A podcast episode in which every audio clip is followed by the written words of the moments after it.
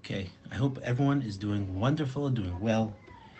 Um, you know, this week's parsha is uh, is a very special parsha. Parshas Shoftim, Parshat Shoftim. It's really interesting. This week's parsha, Moshe Rabbeinu explains, and delineates further to Klal Yisrael the path that they should take for the future and preparing them for the reality without him. Because honestly, he's going to go into Eretz Israel. We're not going to have him as we had had previously. Now Moshe teaches the nation about the concept of nevuah. It's really interesting. It says like this. I'm going to read it from the English. A prophet from among from your midst shall Hashem your God establish for you. To him you shall hearken. You shall listen to him in accordance with all that Hashem has taught. Kol asher sha'alta, according to everything you asked at Har Sinai, at, at, at Chorev, the Torah calls it, on the day of the assembly, the day that we come together, saying, I can no longer hear the voice, is Klal Yisrael speaking. I can no longer hear the voice of Hashem because Hashem first spoke the first two Aseres Hadibros and Klal Yisrael complained they couldn't handle the kedusha. Everyone started dying. It's, uh, the Medrash is filled with uh, all explanations. So they said, "We can't hear Hashem anymore. This great fire I can no longer see, lest I die." So Klal Yisrael, in a sense, was complaining and turned to Hashem and said, "Hashem, they said Moshe, we can't hear Hashem anymore. It's too intense for us." So then, then Hashem turned to Moshe and said, "They have done well in what they have said. I will establish for them a prophet, for among them their brethren like you. I will place my words in his mouth." So therefore, you see that Moshe is explaining that the reason why Klal Yisrael, why the nation of Israel got even the concept of nevuah, of the concept of having an, a navi to guide them, is due to the fact that during the time of actual Kabbalas HaTorah, at the time where they were receiving the Torah of Sinai, they asked Moshe Rabbeinu to serve as the messenger rather than having Hashem speak to them directly. So they, they, said that Hashem that we could not endure Hashem's intensity so much. So therefore, Moshe came in and took the place. So the implication here is that what does it seem to imply? That the special gift of Nevuah to the Jewish people was a direct result. It was a direct, it was a direct outgrowth of the fact that they complained, and even even it's a, even a reward. They complained that they needed a conduit, they needed a shaliach, they needed a messenger between Hashem and them. So why is this so? Why is this so? The people felt they weren't able to handle Hakadosh Baruch Hu's tremendous shechina, the power of Hashem.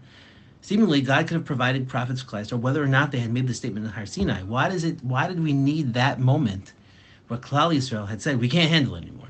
Couldn't the zchus of having prophets be independent from the nation's request? I mean, it doesn't need to come from the fact that they asked. Why was there a request, a, request, a, pre, a prerequisite for this gift itself? So I'd like to suggest that the statement the Jewish people made was not just a request for a conduit, but it was also a statement of self-awareness. The nation came to the important, the important understanding that even human beings, even on their great level, where they're literally standing there, almost, holding by the level of Adam HaRishon Kodem that even they have limitations, that they cannot fathom the overpowering greatness, the over the, the immensity of godliness before them, and they realize, wow, we're so small in comparison to Hashem.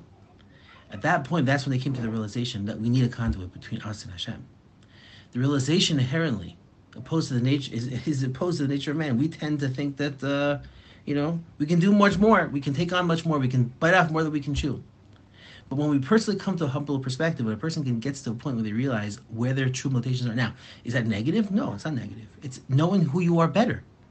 Because when you know who you are better, you're then more able to plan an attack, to plan a possibility, a, a, a path for growth, how to build yourself. And I think that this connection, this idea, is very much the inyan of Elul and coming up to Rosh Hashanah, which is understanding who we are, our faults, and our shortcomings is not the end of growth. If anything, it's the beginning of the real proper understanding of who we are, that we can be able to build ourselves to the people that we want to be. It can only come from that true assessment of where we are. And that's what Yisrael was saying to Moshe Rabbeinu.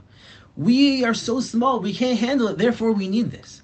Is that a statement of, of, of failure? Is that a shortcoming that knocks them off the knees? Absolutely not. It was an impediment. It was. It, it's not an impediment to growth. It's it, what spurs on to growth.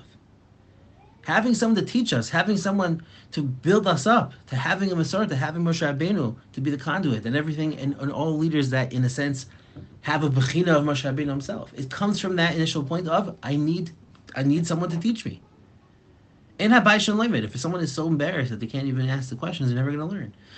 Growth comes from understanding where your shortcomings are and building upon it. That's the challenge. It's not easy. It's hard. It's painful. But that's Cheshbon Nefesh. That's what the month of Elul is all about.